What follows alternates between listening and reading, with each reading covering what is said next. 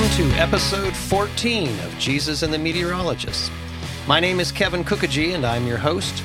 Our subject is discernment, and our aim is to teach, to elevate your minds and to exalt your courage, to accelerate and animate your industry and activity, and to excite in you an ambition to excel in every capacity, faculty, and virtue. Our mission is to inspire young men and women and their parents to understand the present in order to prepare for the future, a task that necessarily demands a proper interpretation of the past. Our aim is to highlight the antithesis between the way of the Lord and the ways of the world, between the truth of Scripture and the opinions of men, so that we might reflect the light of life in a culture of death. Ladies and gentlemen, as you know, this program derives its meaning and title from Jesus' encounter with the hypocrisy of the unbelieving world, which depends on God's revelation to predict the weather while ignoring God's revelation, or pretending it doesn't apply, to interpret the signs of the times. If you are new to this program, I would encourage you to listen to episodes 1, 2, and 3 in particular, where we lay out the analysis in more detail. In any event, because the weather serves as both a literal and metaphorical tool from which we engage the cultural debate, it gives us great leverage and an abundance of opportunity to confront the world's obsession with the climate. And why is the world so consumed with the climate? Well, the climate is a tool to advance communism. Plain and simple. It is effective because it masquerades as concern for the environment, deceiving the undiscerning. Now, many of your friends accept the world's premise at face value, operating under the illusion that the temperature of the earth fluctuates according to human conduct, and that human decisions, therefore, can amend the temperature of the globe to what the self-appointed experts advise is ideal. Unfortunately, many self-professing Christians fall into the trap, believing that God's command to subdue the earth demands that we partner with unbelievers to solve a problem that has no genesis in Scripture. And while it gives me no pleasure in pointing out their errors, Christians who begin with the world's premise before opening the Word will always be confused. They will rarely be able to discern the truth from the lie.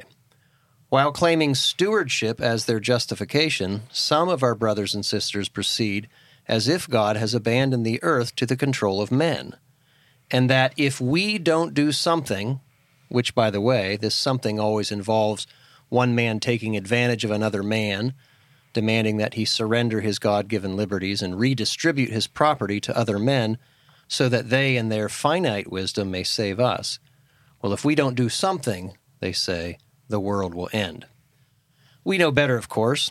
Most of our listeners and our icebergs here in the studio understand that God made the world and everything in it, and that He holds all things together according to the counsel of His will. The Scriptures are very clear that God is both Creator and He is a live and very active participant in His created order. Yet the message we hear from the modern church, which justifies its alignment with the ways of the world out of an expressed, quote, concern for the environment, end quote, sounds a lot more like deism than Christianity, as if God created the world and left us to our own devices, as if finite, sinful man can interrupt the incomprehensible purposes of the perfect, infinite, triune God of Scripture, as if men made in God's image can consign the earth and all of its inhabitants to a destiny that the Creator has not preordained. Ladies and gentlemen, that is ridiculous. It is a view that is not supported by Scripture. In fact, it is idolatry from which the church must repent. Romans 12:2 tells us plainly that we are not to be conformed any longer to the patterns of this world, but instead we are to be transformed by the renewing of our minds. Then we will be able to test and approve what God's will is, His good, pleasing, and perfect will. Colossians 2:20-23 affirms this point. Paul admonishes that since you died with Christ to the elemental spiritual forces of this world, why, as though you still belong to the world, do you submit to its rules? Do not handle, do not taste, do not touch. These rules, which have to do with things that are all destined to perish with use, are based on merely human commands and teachings. The climate change movement is nothing if not one of the most obvious patterns of this world. Have you paused to consider the audacity of the narrative? Men can't even accurately predict the weather tomorrow, let alone what is going to happen next week. Yet we're told that our actions can affect the temperature of the entire globe 100 years from now? Are you kidding me?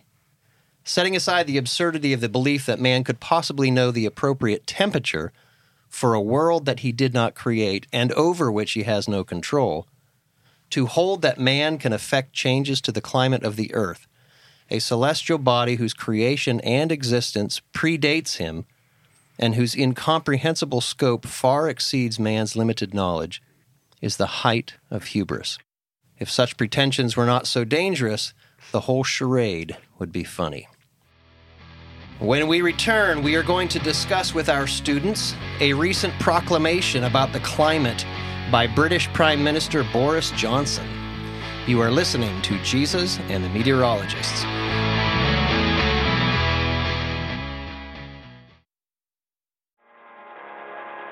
There are citizens in Tennessee working to reclaim the practice of self-governance in our state and ensure that a constitutional Republican form of government is preserved to future generations. We are Tennessee Stands. Do you want to get off the sidelines and learn how to stand for liberty in your community?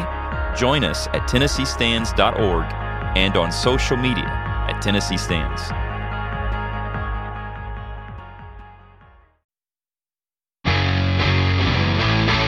Welcome back to Jesus and the Meteorologists, a weekly squidget devoted to the topic of discernment. My name is Kevin Kukaji, and I am your host. With me today in the studio are Winnie, Penelope, and Roger. And we have a special guest on the phone by the name of Hogan. Welcome back, often. Hogan. Hogan has gone off to college, and so Roger thought, why don't we call him in? So it's pretty awesome to be able to give him a break from his schoolwork, let him listen to the program that he used to join us here in the studio. Hogan, good to hear you. I'm going to let you actually be our questioner today. So when we go through this process in the studio, I hope that you'll be able to write down a few questions for me, maybe stump the chump, as they say. All right. Before the break, I mentioned that we would address a recent statement made by Boris Johnson, Prime Minister of Great Britain. So as we prepare to enter the offices of Hypothesis, listen carefully to what he said. And this was in November of 2021. Prime Minister Boris Johnson declared, quote, "I'll be asking world leaders to take action on coal, cars, cash, and trees to keep alive the prospect of limiting global temperature rise to 1.5 degrees." I'll repeat that. Quote, and this is Boris Johnson, British Prime Minister, quote, "I'll be asking world leaders to take action on coal, cars, cash, and trees to keep alive the prospect of limiting global temperature rise to 1.5 degrees. Talk about a loaded statement. With that in mind, let us now enter the offices of Hypothesis. And our hypothesis today is, in making this crazy statement, Boris Johnson is motivated by a desire to cool the temperature of the earth. Let me repeat it. Our hypothesis is, in making this crazy statement, Boris Johnson is motivated by a desire to cool the temperature of the earth. True or false? And before you answer, we're going to get the clock going. True or false, Winnie? False. False. False. Hogan? False. All right. It's delayed. It is false. Why is it false? Actually, before you tell me why it's false, I want to first ask you about some of the assumptions or the premise upon which he makes this statement. Anyone, all play, including our phone guest. He assumes that he has any control over the climate, that anything he does can affect it.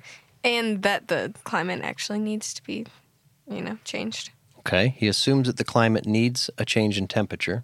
And that he can change it.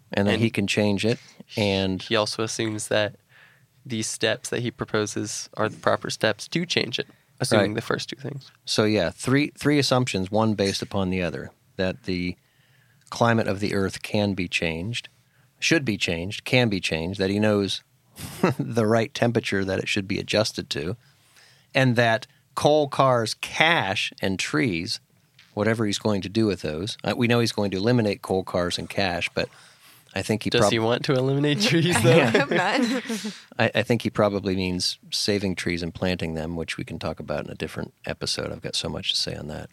But his assumption is that somehow controlling or changing the manner in which we view these things can accomplish that change in temperature, right? Mm-hmm. Yeah.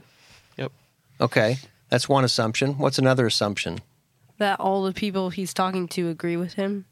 Okay. There's a big assumption that the people that he's speaking to, whoever they might be, agree with him or share his values. I think it also assumes, doesn't it, that these other world leaders even share the same goals. Yeah, it assumes that these other countries are on the same page as him. It assumes that these other countries are going to be honest with him.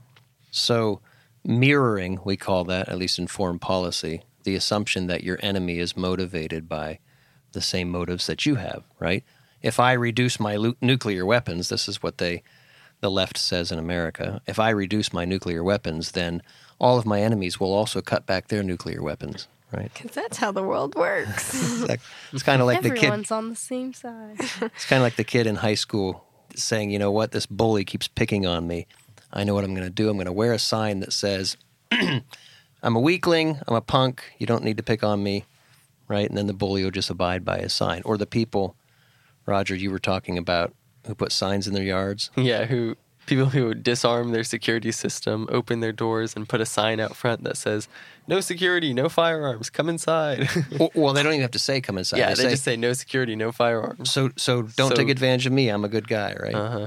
Yeah, so it presumes something about the world that isn't true. We see every day that people don't actually act like that. What does it say about the leader's actions? He talks about global. Let me go back to the quote again. I'll be asking world leaders to take action on coal, cars, cash, and trees to keep alive the prospect of limiting global temperatures. Okay, so he's talking about the globe. What is he omitting in his discussion about the globe? The people who live on the globe. Yeah, the people who inhabit the globe. Right? This is a big one. He seems to be, remember the last couple of episodes, we talked about this idea of exchanges, right? Tell me what the exchange that Boris Johnson is assuming is acceptable here. The freedom and rights of the people for, a healthy planet.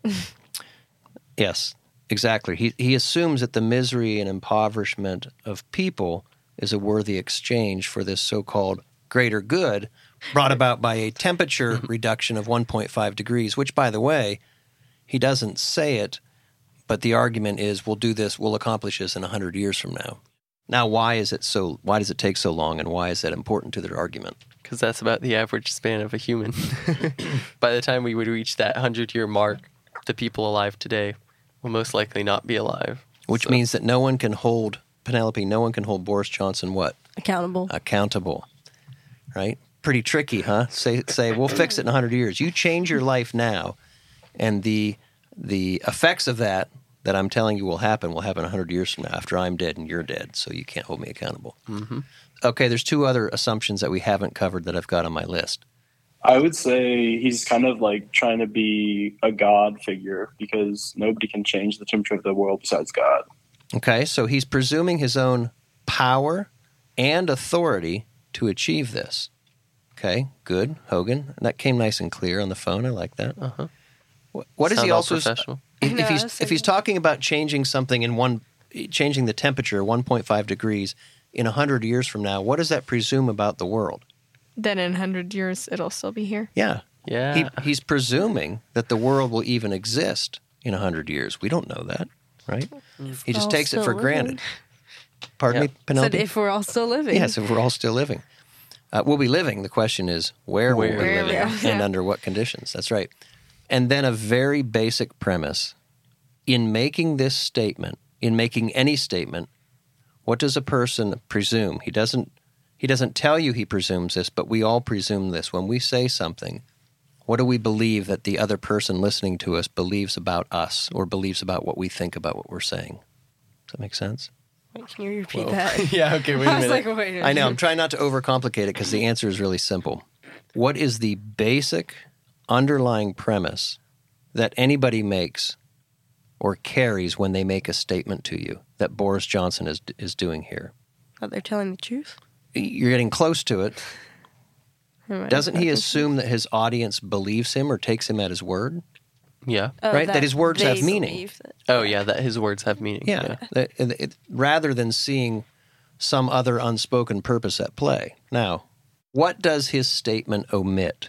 What is not stated when he's talking about limiting the global temperature, controlling coal, controlling cars, controlling cash and trees?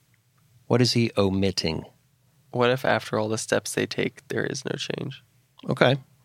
That's true. And, of course, we see that happen all the time, right? Yeah. Al Gore always used to tell us that the United States was going to be sunk underwater in 2020. And then when it got close to 2020, got to push that date off further, right? So now they say 100 years so that people can't come back and say, Al, it's 2019 and we're getting close to Christmas. We're about a week away, and I don't see any evidence that the water is rising. California's not sinking in yet. Well, maybe sinking under the weight of all those Democrat ideas. Yes. But figuratively sinking, right?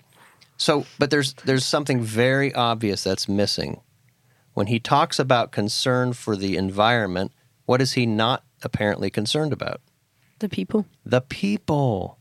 And what is the principal role of government? He's the prime minister, right? It doesn't matter what country you're in, and it doesn't matter whether the principles of government are abided by or followed. What is the universal principle and role of government? To protect the rights of the people? Yeah. Where do rights of people come from?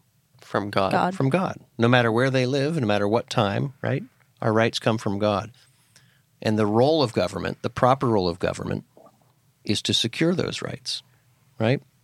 Yet the only thing Boris Johnson seems to be concerned about is keeping alive what? This very strange and elusive concept of limiting global temperatures, right? He's not concerned with the global impact on people. And the irony is that these actions will bring no change in the climate, but will result in an incredibly negative impact on people. Okay, which leads to this really important question. Notice his equivocation. I'll go back and read it one more time.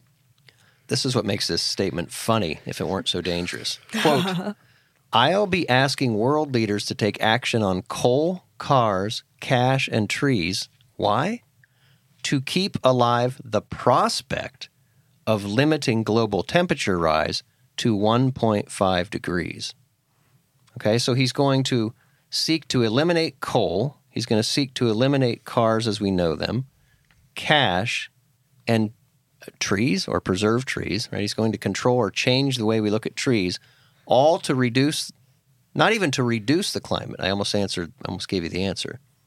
What is he promising to do? To keep alive the hope that we may one day stop climate change. Yeah, it's a totally meaningless statement. To keep alive the prospect of limiting. Right? You have this huge equivocation. In other words, he's admitting that nothing can be guaranteed regarding the temperature of the Earth. He's just trying to keep alive a dream, but under the vain hope of being able to control the weather, he's willing to destroy your liberty, to destroy your lives, and the lives of all people under his stewardship, which, by the way, is our true stewardship. It's important to remember, in response to those in the church who mistakenly align themselves with communist movements in a naive belief that they're being good stewards of the environment. But Jesus said that after loving God, right, what's the first and greatest commandment? To love the Lord your God with all your heart, all your soul, and all your mind. And the second is like it?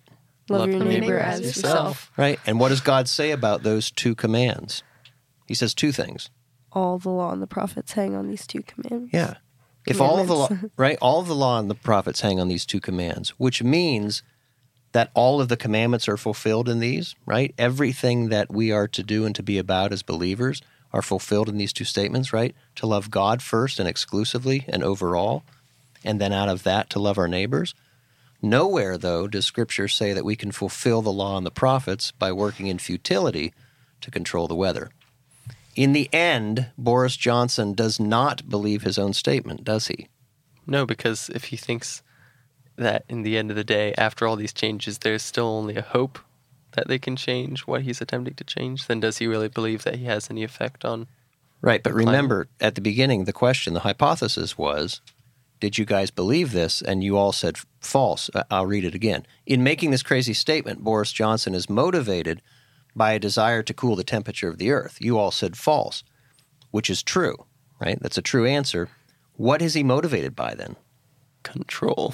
He's motivated by control. Yeah. And he doesn't believe his own statement, does he? No. All right. And what does that make Boris Johnson's statement? A straw man argument. A straw man. I can finally introduce our little straw man, ladies and gentlemen. At long last, see him. We welcome out of my briefcase into the studio our little friend. He's walking around. He's really cute. He's on the keyboard. He's a walking metaphor built of plastic straws and representing what Richard Weaver once said is that basic rhetoric that seems to limit your understanding by precluding an honest examination of alternatives. This little straw man is easy to knock over, right? Boris Johnson sets up the straw man of a world on fire in order to knock him down by taking away your liberties. Boris Johnson does not believe his own statement, but he hopes, of course, that you do, that his audience will be persuaded to change their conduct, to surrender their sovereignty and prosperity in response to Boris Johnson's lies about being able to affect the weather changes. But just like all of the pretending to control or eliminate a virus, the target here, the climate, is deliberate. The enemy chooses a target that it knows can never be controlled or eliminated for the express purpose that they might have endless fodder for political ploys and power, in every instance claiming that you and I have not what? Done enough. Done enough, yeah. Right? It's your fault, my fault, you see. You and I must give more power to Boris Johnson and other megalomaniacs to take away this conjured-up fear that they've created for the sole purpose of frightening you and me into giving them our authority, our liberty, and our sovereignty, all of which are given to us by God and which therefore do not belong to government nor to other men, do they? No. No. I'm so confident. No. At least I said something. It's just like... Well, yeah, the last time I kept talking over you, so I wanted to let you speak. Very good. No. When we return, we will take questions from Hogan, our listener. This is Jesus and the Meteorologists.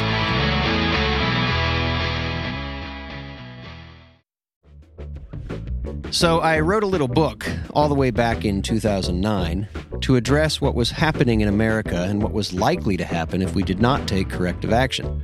Unfortunately, too many of my predictions are coming true. The only surprise is the speed at which we have reached the precipice. The title of that little book is The Experts, and you can buy it on our webpage. Just go to jesusandthemeteorologist.com, click the image of the little brown book, and we'll send it to you for only $9.99. And then be sure to let me know what you think.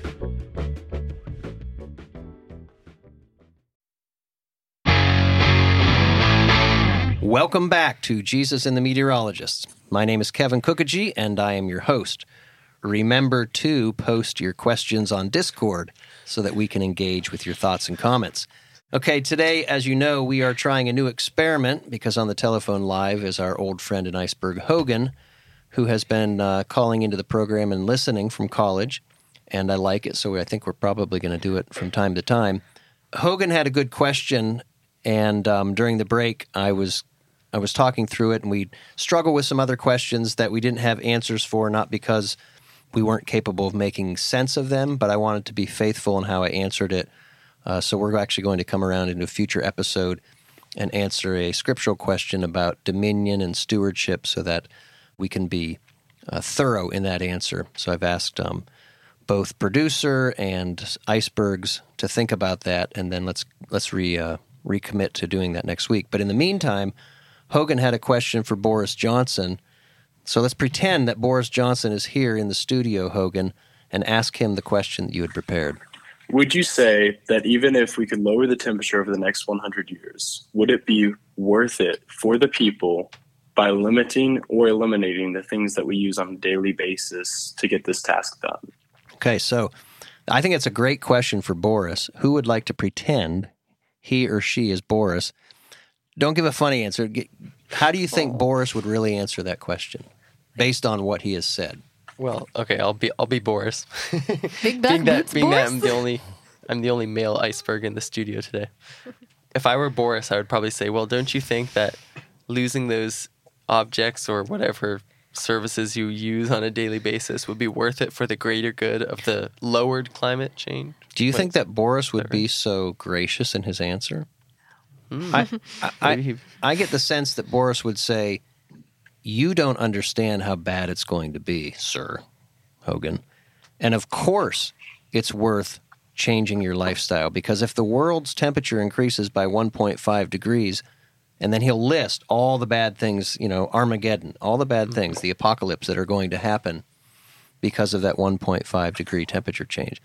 Yeah, I think we shouldn't mistake that leaders like Boris Johnson are very religiously convicted in these beliefs, right? You wouldn't make a statement like that. He doesn't really believe the temperature of the earth is going to change lifestyle, but he believes that he needs to be saying this to you because he believes very firmly that he needs to be controlling your liberties, my liberties, changing the world, right? Cashless world. Again, with the trees, I guess he means don't cut them down, I think. No coal, no tradition. Cars. Yeah, no cars except by electricity. Never mind how we get the electricity, how we produce the batteries. China, I guess. Yeah. And because if China burns coal, it doesn't count. And by the way, isn't that funny?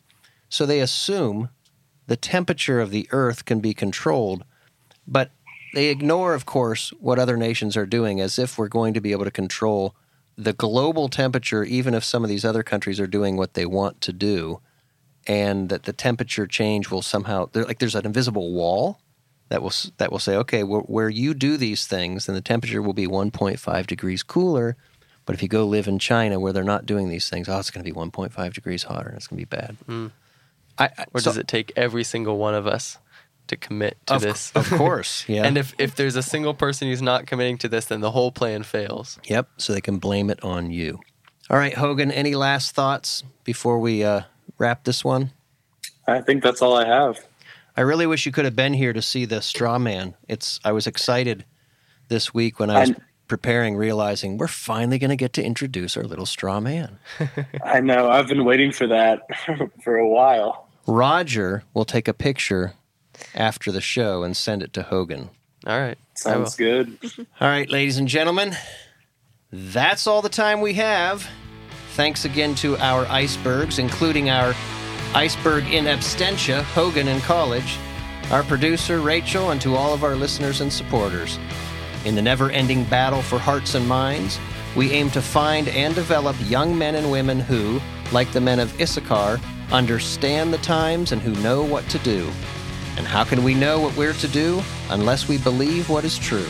My name is Kevin Kukaji, and you have been listening to Jesus and the Meteorologists.